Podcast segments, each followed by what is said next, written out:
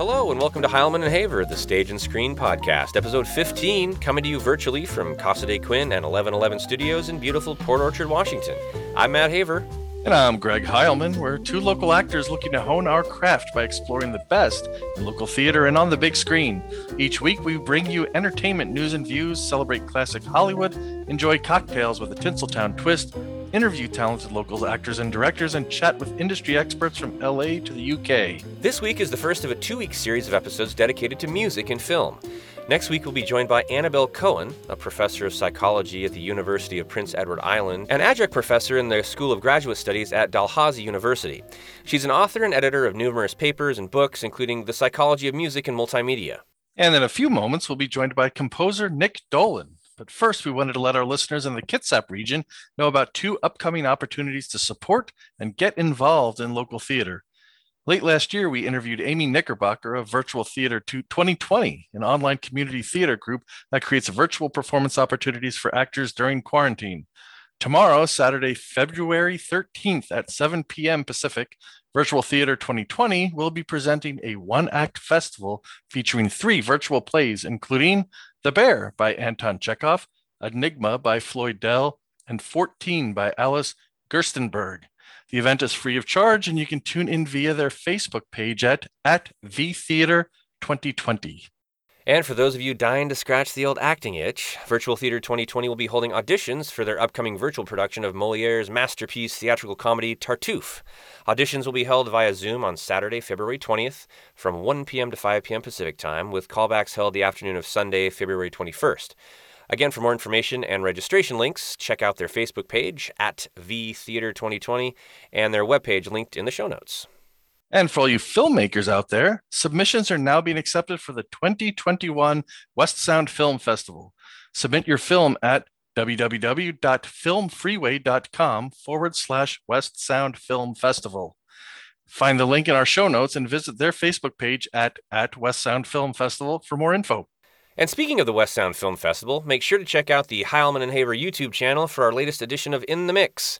Join us as we toast the film festival and award season and review the 2020 West Sound Film Festival with a delicious vodka cocktail from the Cannes Film Festival, the Le Grand Fizz.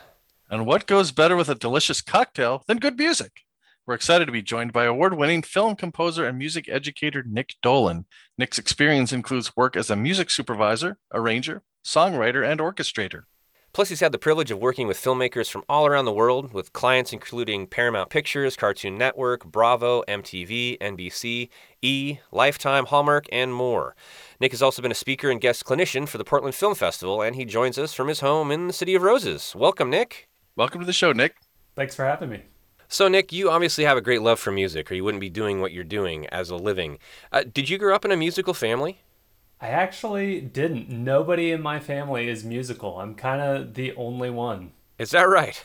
Yeah, my younger brother is is a little musical, but that's kind of more of a byproduct of me being musical. So how did how did you get the bug then? How did that all, all start? Because usually you see that with a lot. If you're in a musical family, it's kind of a natural progression. So how did you get get started with music? Yeah, I I honestly don't know. From you know a very early age, I've just always had this weird obsession with music. It was always just kind of like if there was music, I was happy. And even as a very, very young kid, like if I heard classical music, I would wave my arms in the air and pretend like I was conducting and stuff. And uh, so I, it's just kind of always been there. I don't know. I can't explain it. Interesting. Well, you've you've pursued music. Uh, you attended Berklee, and for, for our listeners who don't know, Berklee is a top tier music school in in the Boston area. Uh, in fact, my manager at work, his daughter just started at Berklee a year ago. Oh, awesome! She's really having a great time there, and and speaks highly of the school and um, the programs there. So you graduated magna cum laude with a BM in film scoring, which is a pretty specific focus. Yeah. When you think about all the uh, the the possible music you know avenues and, and programs.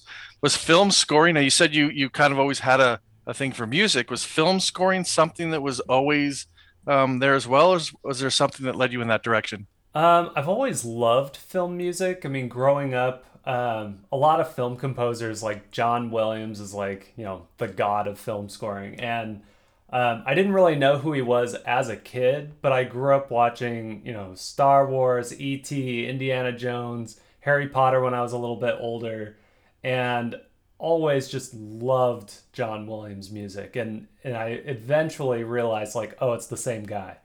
But it wasn't until I was, I think, a junior in high school. And by that point, I knew that I was going to Berklee, Like, um, I had a, a guitar teacher in high school that was a graduate of Berklee, and he kind of like trained me and got me ready and, and kind of uh, mentored me into Berklee. Um, so by junior year in high school, I was kind of like, okay, well, if I do go to college for music, like, how do I how do I make a living doing this? You know, and I knew that performance wasn't going to be the thing because from a, a business standpoint, it just didn't make sense to me. Um, I didn't know where the money would come from if I was, you know, a performer. And so I was just looking online at their their majors and I stumbled upon film scoring and of course a little like light bulb went off and it just made sense. I thought, you know, I could do video games, you can do advertising, you can do TV, you can do movies, and there's, you know, clients, there's people that hire you. So from a business standpoint, it made sense to me. So once I saw that, I just it just clicked and I was ready to go. So so, can you tell us a little bit about what the Berklee program was like? Uh, how did you learn specifically to write for film? Now, obviously, you mentioned some other avenues, like you said, video games, uh, things like that. And, and maybe were there any um, really influential folks that you worked with there uh, that influenced your your career path you're on now? The cool thing about Berklee, and, and this, you know, that was oh, 10 years ago, and, and there's film scoring as a, a program in college has kind of exploded, I think, in the last 10 years. And even Berklee's program has um, improved a lot in the last 10 years. But what was cool was you could kind of make it what you wanted. Like everyone had to take orchestration and certain composition classes. But if you were, you know, really heavy into gear and you wanted like synthy stuff and that was your thing, you could do that and you could go really heavy into that. Um, and there was um, Sheldon Mirowitz was a professor there, or still is a professor there, and that was his thing. And he was very, very in demand. But then, like for me, I I was into that, but I was very into like more traditional composition stuff, and specifically more I wanted to be John Williams, as we all do. And so for me, I was taking a lot of more traditional composition classes. But to get back to the film scoring program, it, it's it's different than a composition degree in that it's it's very much like nuanced. You know, you're you're trained how to help tell a story without getting in the way. You know, so everything you do is very intentional. And then on top of that, you know, there's a lot of gear that goes into it. You have to be able to basically by the time you get out of Berklee, you should be able to make a mock-up that sounds pretty close to like like to an untrained ear, they may not even know that it's not a real orchestra. And by now, I know they they built a new recording studio um, right after I left, of course, and now they're they've got this huge studio where they uh, record like a mini orchestra there, which is pretty awesome. It's interesting. Sometimes you'll hear demos of some of these things when you when you see the behind the scenes footage and things that sound like a real orchestra. I think I was watching something on on Disney Plus, the making of Frozen 2, and they were going through some of that. And and yeah, it sounds almost like a, to, to me real orchestra. Then of course you get to the real orchestra and you can see there's a little bit of a difference. There's some depth and things like that but it's incredible some of the tools that that are out there. Now now speaking of of process and orchestras and things like that you see these behind the scenes pictures where you see the composer sitting with the director exchanging notes and then there's a cut to the studio orchestra where everything just kind of magically comes together. It's got to be a lot more complicated than that. Um, so, starting with the uh, the project kind of initiation, how do you get attached to a project? Does a director typically reach out to a composer? Do you seek out work from, um, you know, uh, contacts or or things like that? How does that typically start out? It, it's different for a lot of people, and I think there is kind of a natural progression, and I think best case scenario, if you are studying composition or or film scoring in college, you got to start there. Like I I had already started writing music for, you know, video type things and getting paid while I was still in college. And I think that that's really important. And whether it's student films are, are so important while you're in college because those student filmmakers are going to graduate and hopefully, you know, start making their own business and their own money and they will want to be there with you, you know, or you want to be there with them. So while you're in college, student films are so big. And then when you get out of college, there are, you know, years for most people and years for myself where you are just grinding and grinding and grinding and trying to meet as many people as you can. If you have like in Portland there's kind of a mini film industry here. It's a little bit well quite a bit more advertising heavy, but um, we do have like a group of filmmakers that go and meet and have like cocktail hour and stuff and so if you have a group like that in your town, going out and meeting people is also super important. But eventually, you know, you'll you'll get enough work to where you don't need to be looking for work quite as much. There's always going to be times where, you know, you're looking on IMDb to figure out what's being made. You know, there are various message boards and forums where you can check things out, but for me, relationships have always been super important. So, after a few years of, of grinding hard for me, I would just go back to filmmakers that I had already worked with and said, hey, what you know, it's been a few months, a year, what are you working on now? And if they're not working on anything, then I might say, well, hey, I'm looking for work, I'm in between projects. If you know of anything, you know, spread my my name around to your friends if you can.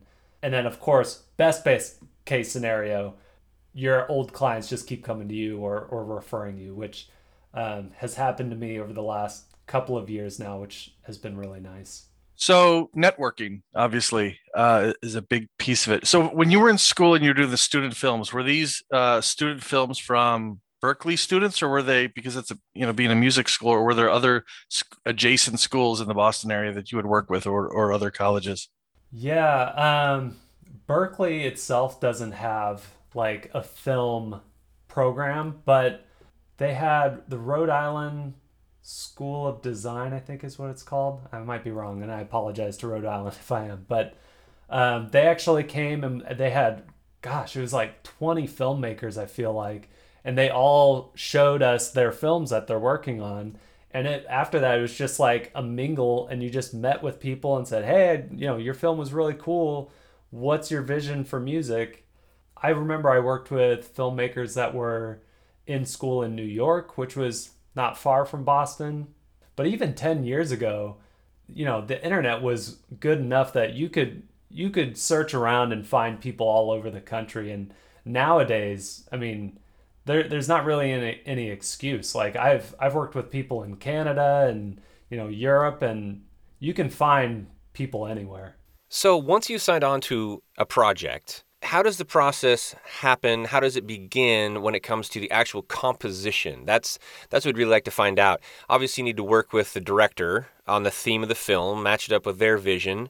Uh, do you typically start composing before the filming commences? Do you wait to see a version of certain scenes, meet the actors, get a vibe? Uh, before writing, do you match the music to what's already happening, or like you? I really liked what you said, telling a story without getting in the way. and it's probably one of those one of those positions in the filmmaking industry that that you know doesn't always get first billing, but is so important. And when I watch a film, I know, or even a television show, I like to watch, or cartoons for that matter. And we'll get to that. I think you've you've scored some cartoons even. You know, I think about those those instrumentalists, those musicians sitting in a studio, actually playing this stuff, and we just take it for granted. So I'd I'd love to know how that process of the creation happens. Yeah, you know, it it kind of differs with every project, honestly. And and when I was at Berklee, we were kind of taught that the spotting session was like very um, like that was just standard. And the spotting session, for anyone who doesn't know, is when you sit down with the director usually, and sometimes the editor, uh, and sometimes the producer, but usually definitely the director. and you just watch the movie and you take notes together and you say like you know okay this is where i think music should go. And the director might say you know yes let's put music there or no i don't want music there. And then you talk about um, you know what kind of music. But it doesn't always go that way. And you mentioned animation. We can talk about that later. But for animation i oftentimes will just have a storyboard and a script and I've done like the entire score off of just reading the script and looking at the storyboard, which you know, the benefit of that is they're going to animate to the music or or the edits are going to be kind of going back and forth, which is okay. Um, usually though, the film or the project is already mostly done and and ideally you're getting the final cut of the project, although it's almost never the final cut even if they say it is and you'll watch it and sometimes the director has an idea of what they want and sometimes they don't. And temp music uh, or music that's placed in there temporarily and then replaced with the composer it's a it's a heated topic in the the film music world. Some people hate it and some people don't. I find that it depends on the project as with everything. Like if i'm working on a project that the turnaround is super fast. Like two weeks, we got to get this start to finish. I may not have time to spot, write, record, and edit by the time things need to get done. And when you first start, you may have an idea of what the music should be. And maybe in some universe you're right, but for that director's universe, it's completely wrong. And if your turnaround is two weeks or super fast, um, there's just no time to get things wrong. So in those situations, I don't mind having temp music because that tells me exactly what the director is thinking, at least, maybe not exactly, but at least to some extent. And, um, and it also gives me the opportunity to say, hey, I noticed that you put this music here, but I'm wondering why. Like for me, it seems inappropriate, but if you have an idea of, of why you put that there, that helps me understand maybe subtext that I'm not getting. So musician or music itself can be uh, so powerful emotionally. Is there ever a situation where a director or producer will ask you to compose something for the benefit of the actors so that they can get the feel of a scene uh, emotionally for their performance? Yeah, that that does happen sometimes. Not um, super often, but and I've never done that. I've done things where like there's a dance scene and they needed, you know, specific music for that dance scene because everyone had to dance to the same way or an actress is singing the actual song that you are writing at, you know, and they're on screen doing that, then obviously that song needs to be made for that scene before the scene is shot. I've never done it, but I know that there are some composers, especially like big, you know, Hollywood composers who they will write music and then that music will be played on the set for the the actors. Um, I don't know how common that is, but I've I've heard that that has happened. So as an actor, I would think that would be extremely helpful in some circumstances to nail those performances. Yeah, yeah, and and music is just so intertwined with with the film. I just don't. I've been trying to think of another aspect of filmmaking that, if you take it away, would make such a difference in a film. And I, I can't think of anything that has su- more of an impact than than music. I was talking about the emotional side of it. And I think that's all brings the emotional side together. And I think that's just it, it just speaks to the importance of of the music and film. Yeah, I think, you know, it, it really is all very synergistic. Like having a, a fantastic editor and a fantastic composer and a fantastic director, you know, having everything fantastic is always good. But as a composer, I know when I see good editing. And when you have a good editor, it makes my job so much easier and so much better. And it makes the music better. So I think like yes, com- good music is so important to telling a story, but I think really when you get that, you know, strike gold moment in a project, it's it's a lot of things that just come together so well. So you've we talked before about uh, Berklee and and uh, one professor there, and and some of the influences. You've had the opportunity to work with a number of composers along the way in your career. Now, what have you learned from them, and how have they helped you, you know, to shape you as a film composer? Yeah, I haven't worked with other composers directly quite as much, but I worked with one composer in LA. Um, and probably the best thing that I took away from that was just the the level of professionalism. It was kind of like he really made me understand where I need to set the bar for myself and and it he was really about like making clients, making the directors feel like they're in the right hands, like they hired the right person and and that's not just the right music, but like it kind of goes to the business, which I know some people, you know, don't like talking business, but it's about relationships. And when you go into a project and you make that director feel like, you know, the director just gave you their baby. They've been working on this thing for years potentially. And you're kind of you're one of the last people to put their hands on it.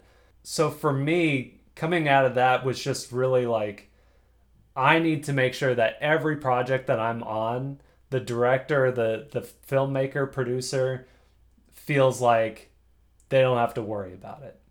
I've had obviously lots of friends who are also composers and that's just fun. I mean, just talking to other composers who are also fantastic but are very different than you. You hear their music and you're just like, "Man, I would have never thought to do that." And the benefit of having them as friends is you can ask them, "How did you do that?" and they'll tell you and, and that's just that's a lot of fun. I think every composer that i know personally um, has a very different style which is really fun to listen to. And you know it, it's best when you try not to emulate each other and none of us do i think. Do you take influences from some of your you mentioned john williams. Do you take influences from some of your uh, favorite composers and, and kind of mold that into your style uh, yes and no. I think part of it is sometimes you don't have control over that. Like I mentioned temp temp tracks before or temp music. Like if a if a director is really attached to their temp music and it's really working for them, that can be a really tough place for a composer to be in because now you have to replace something that the, the director already loves. So sometimes your influence is the temp track and you know, a lot of people will listen to a to a score and be like, "Oh, they obviously ripped off so and so," and that may be true. Uh, they might have definitely ripped it off, but it may not have been the composer that made that decision. Even Hollywood composers, big name Hollywood uh, composers, their temp music will be, you know, their competitor. Someone, I mean, you know, they're probably friends with them, but and they they may just be asked like you need to get as close as you can. And and that's just part of part of the gig. In terms of influence that is more like for me i i try not to. I think john williams is really important for me but i also look at jerry goldsmith and i also look at composers who are not film composers um, like stravinsky another one who is a composer, Bernard Herrmann. But I, don't try to sound like them. I try to, you know, going back to setting that bar really high for myself. I try to look at John Williams, Jerry Goldsmith, Bernard Herrmann, um, even Stravinsky and Aaron Copland, and just say, like, none of these guys would have settled for less than perfect for whatever that situation is. And so when I go into a project, it may not be perfect music. It may not even be my best music that I've done before, but I go into it thinking like the orchestration is going to be exactly what I want it to be. I'm not going to settle for anything less than that. So I think in terms of um, influence, it has more to do with that than than the sound. Yeah, you you mentioned the the temp music, and I have to imagine somebody who's in a situation where we'll take uh, you know a movie sequel. We'll take you know Jurassic Park, right? So you have Jurassic Park, which I believe was also a John Williams composition, the original. And then we get to these new ones that um, I think Michael Giacchino, I think, did at least at least one of them, but you're almost having to try to copy that style from the original movies and, and transition. I can't imagine that's got to be an easy position to be in. Yeah, and and sometimes they actually I think probably more often um and and those composers have the freedom to do this because they, you know, are at the level that they're at, but I think of the Harry Potter franchise, which I think had four different composers. Um, started with John Williams. I think Alexander Desplat did um, at least one, maybe two of them. He did the last two, I believe. Yeah, and then uh, there were two others that I'm blanking on. Um, but each of those scores is slightly different, and if you go into it listening for for those differences, they're there, and each of those composers brought their own their own sound to it. But obviously, you have to have you know the Harry Potter theme. You have to have all these uh, motifs that John Williams put into there. But yeah, I think it's an interesting situation to be in for those composers coming in in a sequel. Yeah, the constant challenge of the sequel. yeah. well, I, John Williams is, uh, I mean, I, he's he's a special special talent. I remember being in probably fifth or sixth grade in band and playing the Jurassic Park theme, and just getting chills. Even you know, just uh, the handful of us in in uh, middle school band and the sound that we were able to create you know the power. Uh, and just I'll never forget that. It was such a that was really my first uh, interaction with Jurassic Park and John Williams. I was just been impressed ever since. So you've scored theme music, you've written for animated films, you've contributed to uh, a large number of projects. Very um, a lot of variety there. What adjustments do you have to make mentally, or steps do you take when you switch between uh, genres or types of projects? Yeah, that that's a good question because you know the music that I would do for say Catfish on MTV is is very different than what I would do for a, a cartoon.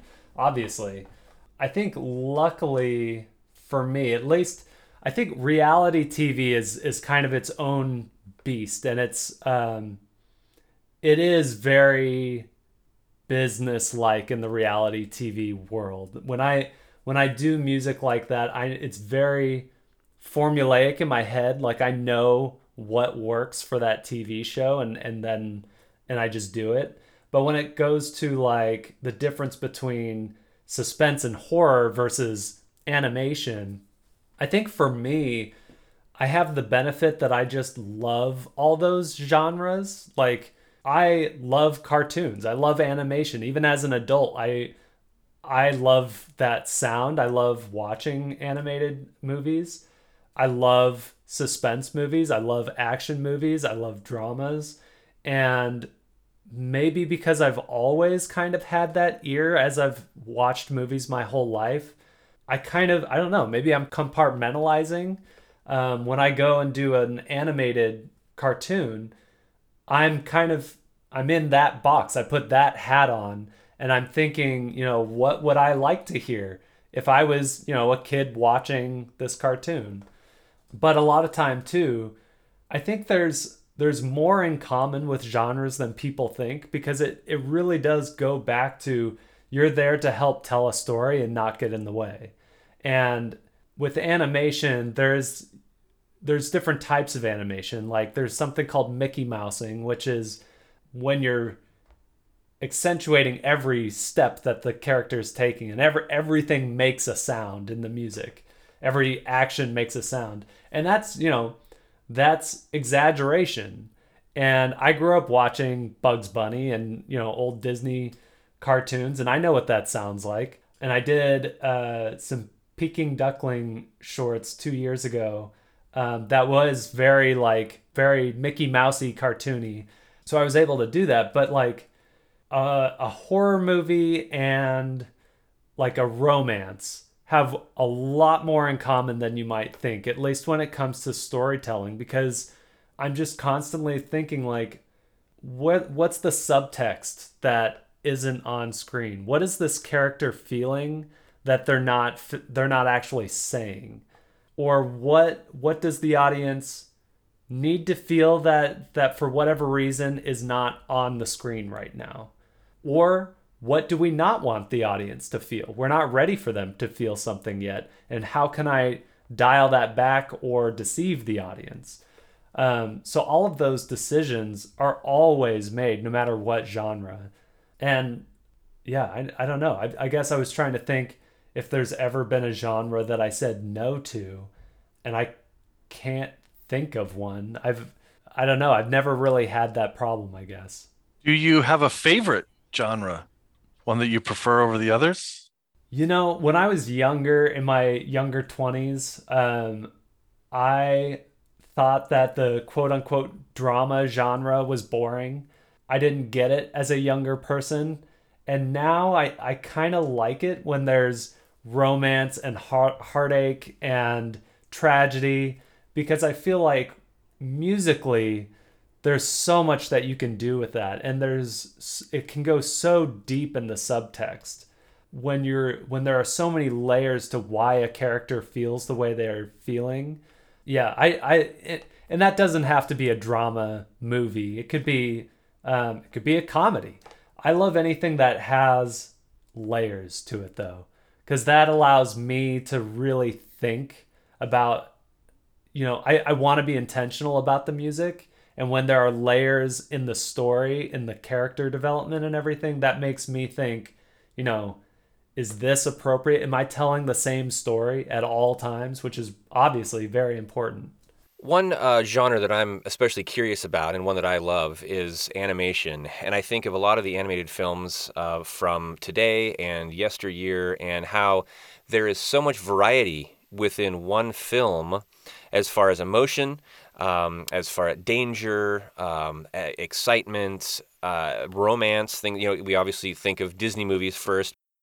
You rescored a cartoon from the 30s. So, did you go back and listen to period musicians? Were you just familiar with the 30s uh, enough to take that project on? How did how did you approach that? Yeah, I actually did that. Um, I was interning with Paramount Pictures at the time, so I was still at Berklee and that was just it was like a side project that they asked me to do. And i you know like i think i mentioned earlier i grew up watching old cartoons. For whatever reason i i watched 1930s mgm cartoons. Like i knew that that style very well but even by the time i was in college. So for me it it really was just like i just knew the sound. Um you know, I say that, and I will also say I was still in college, probably barely knew what I would what I was doing. I might score it completely differently now if given the opportunity. But yeah, no, that and that was a very like Mickey Mousey kind of vibe because that was what people did back then. And I kind of went into it thinking, you know, what would be appropriate to this genre and this timeline but kind of through the lens of a more modern ear. Yeah, it was back in the days when everything was a rubber hose. All the arms were just super flexible. There was no joints. Yeah. a lot of clarinet. Yeah. So you have um, a series of your pieces out on SoundCloud. So when we think of artists, we think, you know, painters, we think they have a portfolio. Actors will have uh, headshots and and their own portfolio. Is what you have on SoundCloud is that essentially acting as your portfolio. And along those same lines how do you you know promote your work? And especially now with with covid uh, i mean things have got had to have changed with uh with the pandemic. Yeah i think um soundcloud for me has always just been a place to store my my music. And then i have soundcloud embedded in my website. I know there are people and i, I don't know if this soundcloud i feel like has morphed a lot throughout the years. And there there was a time, and I don't know that this is still accurate today or not, but there was a time where musicians were on SoundCloud and using SoundCloud as a way to get known. I've never done that personally.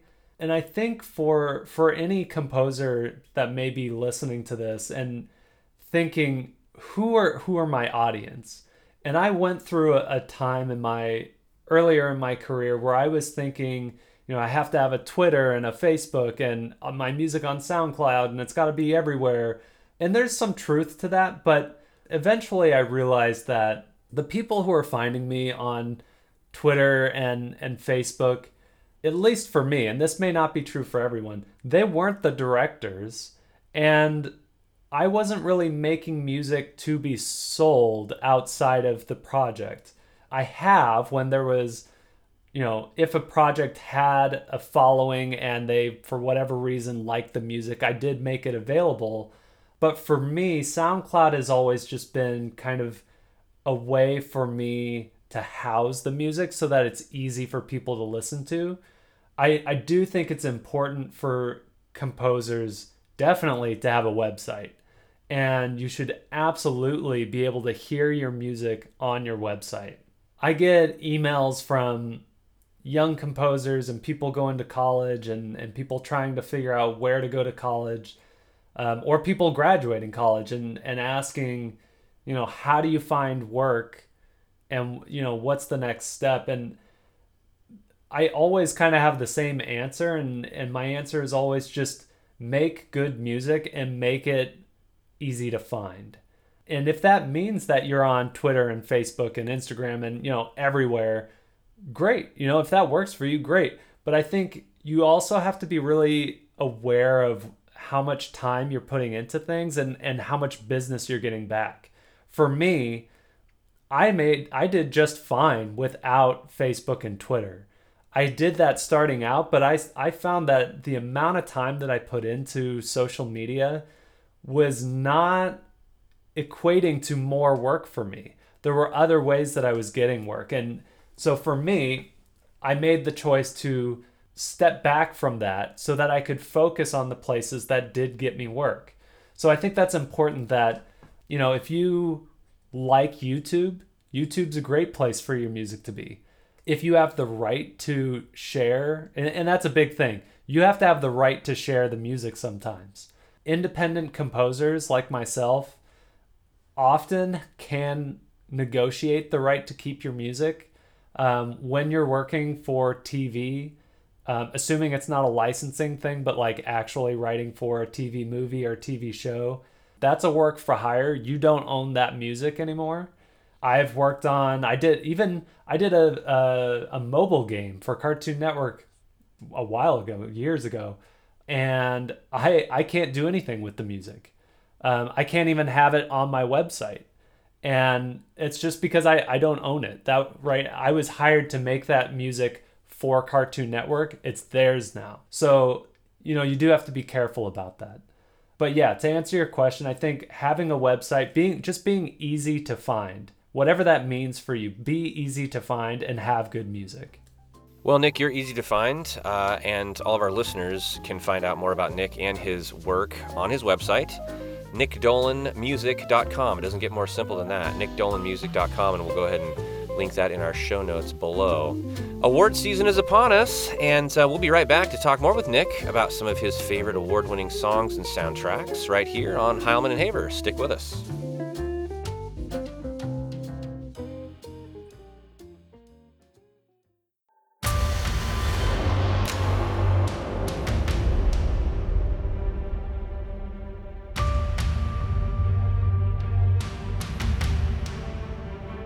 Welcome back to Heilman and Haver.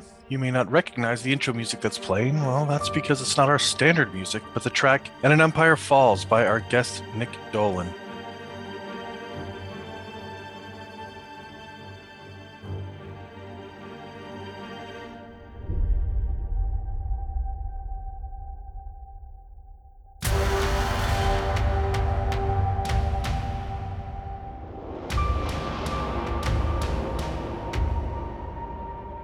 Today is February 12th, the birthday of Lorne Greene, best known as Ben Cartwright of the Ponderosa Ranch in Bonanza. Actor Josh Brolin, son of James Brolin, best known for Avengers Endgame and Infinity War, No Country for Old Men, and going back a few years, The Goonies. And we can't forget his turn as Cage in Deadpool 2. And Arsenio Hall, comedian, TV host, and man of many faces in the 1988 hit film Coming to America. Hall and co star Eddie Murphy reprised their roles in a sequel set to release on March 5th of this year. And in Hollywood history, on this day in 1914, the silent film The Squaw Man, the story of a chivalrous British officer who takes the blame for his cousin's embezzlement and journeys to the American West to start a new life on a cattle ranch, was released. It was directed by Cecil B. DeMille and Oscar Apfel, and is commonly accepted as the first feature length film shot in Hollywood. Well, we've just passed the unofficial start to award season, which, like everything these days, is different this year than it has been, with most award shows being pushed back. One benefit is that we'll have more time to watch and listen to the nominees before the awards are handed out. And one of my favorite categories at the Oscars is Best Original Score. That's one of those I try to actually listen to each of them before the awards, make my own little uneducated guess and always get it wrong. But from your perspective, as the expert among us, Nick, what makes a film score stand out above the rest? Well, if we're talking about awards, um, I have to say I, I'm right there with you with trying to predict who's going to win and then always being wrong. I, I don't know, from at least when we're talking about awards, I'm not quite sure exactly what an award winning score could be because there have definitely been times where I thought for sure so and so is going to win, and then they don't.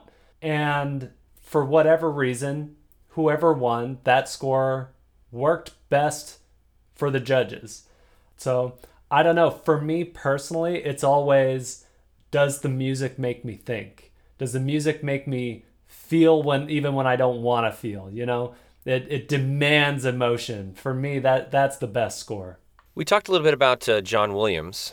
What composer stands out to you uh, today? And is there a past winner of Best Song that you kind of hold up as the pinnacle uh, that the industry is capable of?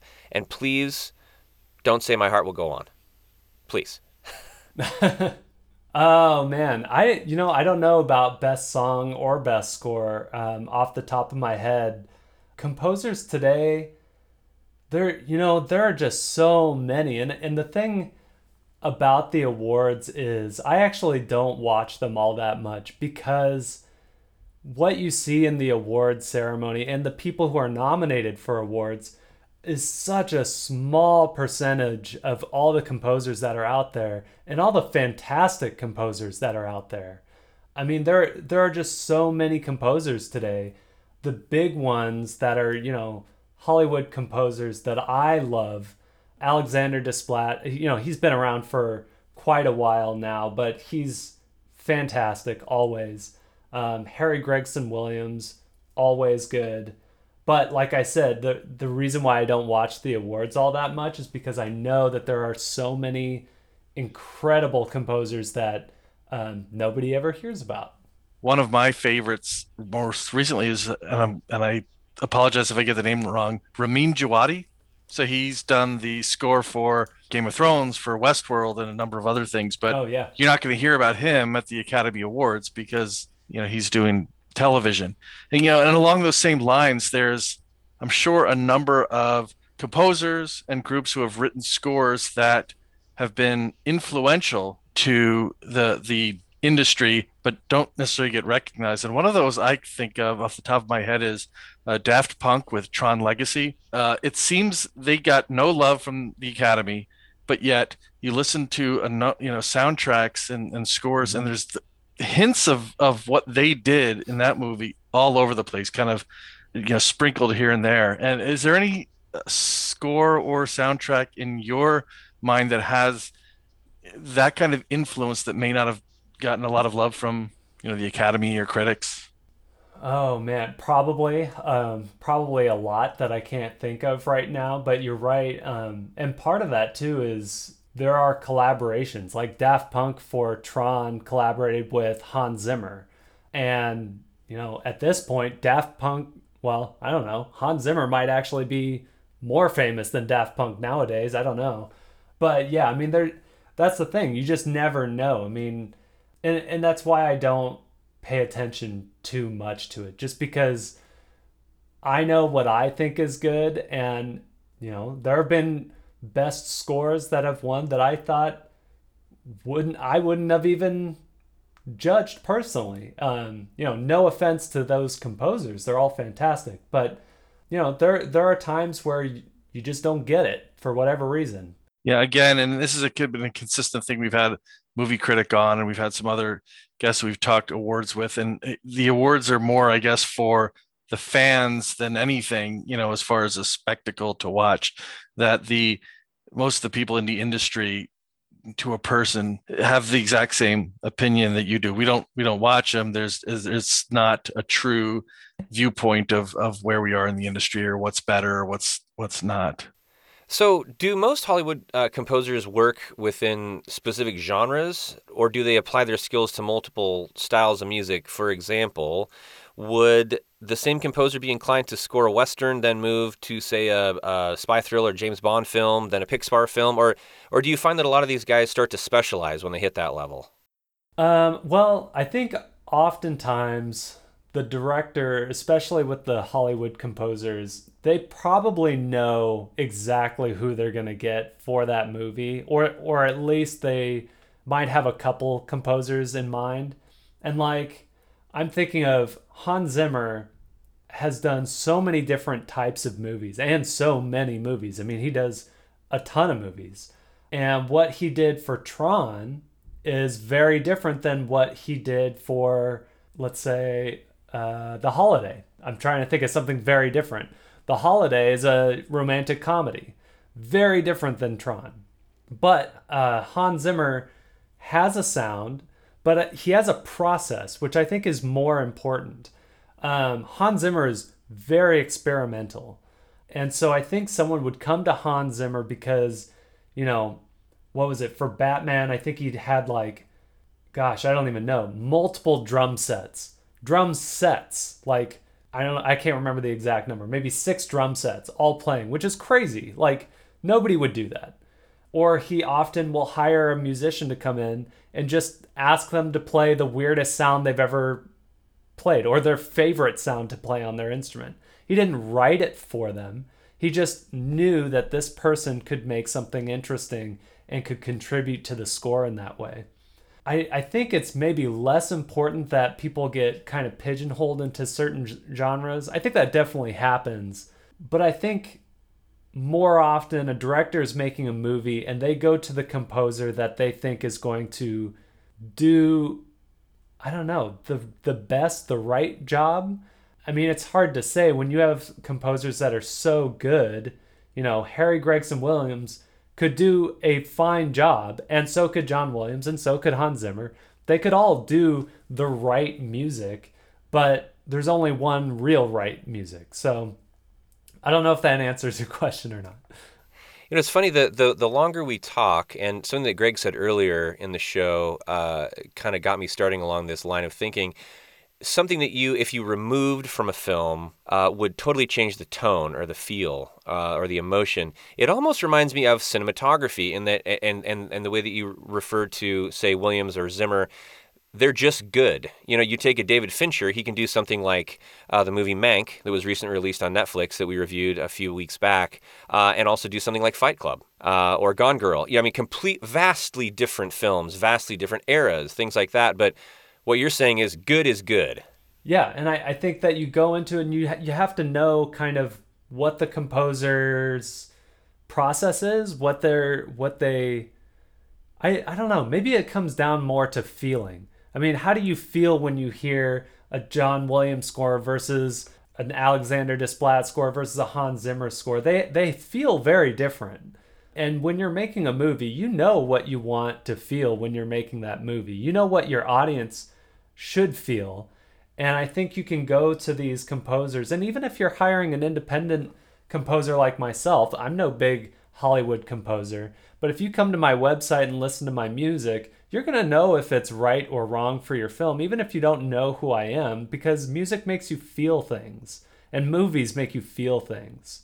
I spent a lot of time. You mentioned Harry Potter, which is a great example because uh, uh, the the tone of the films changed as you went from the first all the way through Deathly Hallows Part Two, and I've spent a lot of time thinking about that. Why were there so many different composers? And I think maybe it had to do with the the tone. It got so much darker, and I don't know that John Williams's music. You talk about what what do you feel when you listen to a John Williams score? It's not that dark Deathly Hallows thing, but when you listen to an Alexander Desplat score it's it's got that darkness to it that seems to be more of a match. So I think that's that's almost a perfect example of the feel of a certain composer to the tone of a film. That's a fantastic example. Yeah, definitely. You talked all about the Disney stuff a lot, and I keep thinking Alan Menken. And I think that it's so rare that you get somebody that writes the score but also writes the songs.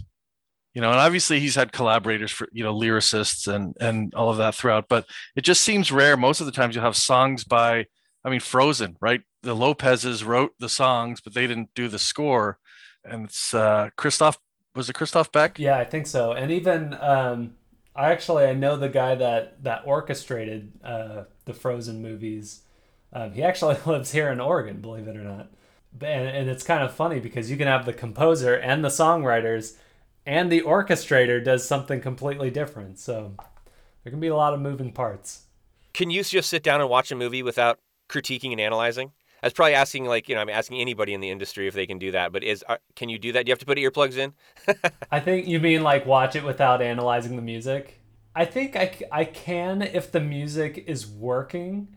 I think what it's not so much like that I'm critiquing um, how good the music is. It's more like is it fitting with the movie? I think more often if I'm watching a movie, what I'm critiquing with the music is like, why did they decide to do that? Why did they do this musical choice? Like this seems way wrong to me. Or, you know, it was overwhelming and the music was beautiful. It's like, oh, that was perfect. Perfect music for this scene.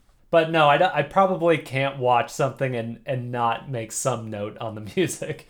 The curse of the professional. Yeah. Well, Nick, we've learned an awful lot, and uh, we've just barely scratched the surface. Uh, so we'll definitely have to get you back on and uh, talk more about all things musical that go into these films. But we sure appreciate your time and your expertise today. Yeah, thanks for having me. Thank you again to our guest, Nick Dolan. You can find out more about Nick and his work on his website at nickdolanmusic.com, and uh, you can find him on social media as well, all linked in the show notes below. Join us next week, Friday, February 19th, when we'll welcome Professor Annabel Cohen, a specialist in music psychology and film. And don't forget to check out Virtual Theater 2020's One Act Festival tomorrow, Saturday, February 13th at 7 p.m. Pacific. And remember, tell your friends that Heilman and Haver can now be heard every week. You can find us on iTunes, YouTube, Amazon Podcast, iHeartRadio, and Spotify. And if you enjoy the show, make sure to follow us and share the podcast with that friend. We'd love to hear from you, so please join us, join the conversation on Facebook and email us with thoughts and comments at heilmanandhaver at gmail.com. And until the footlights come back up, thank you for supporting local theater and for joining us on Heilman and Haver.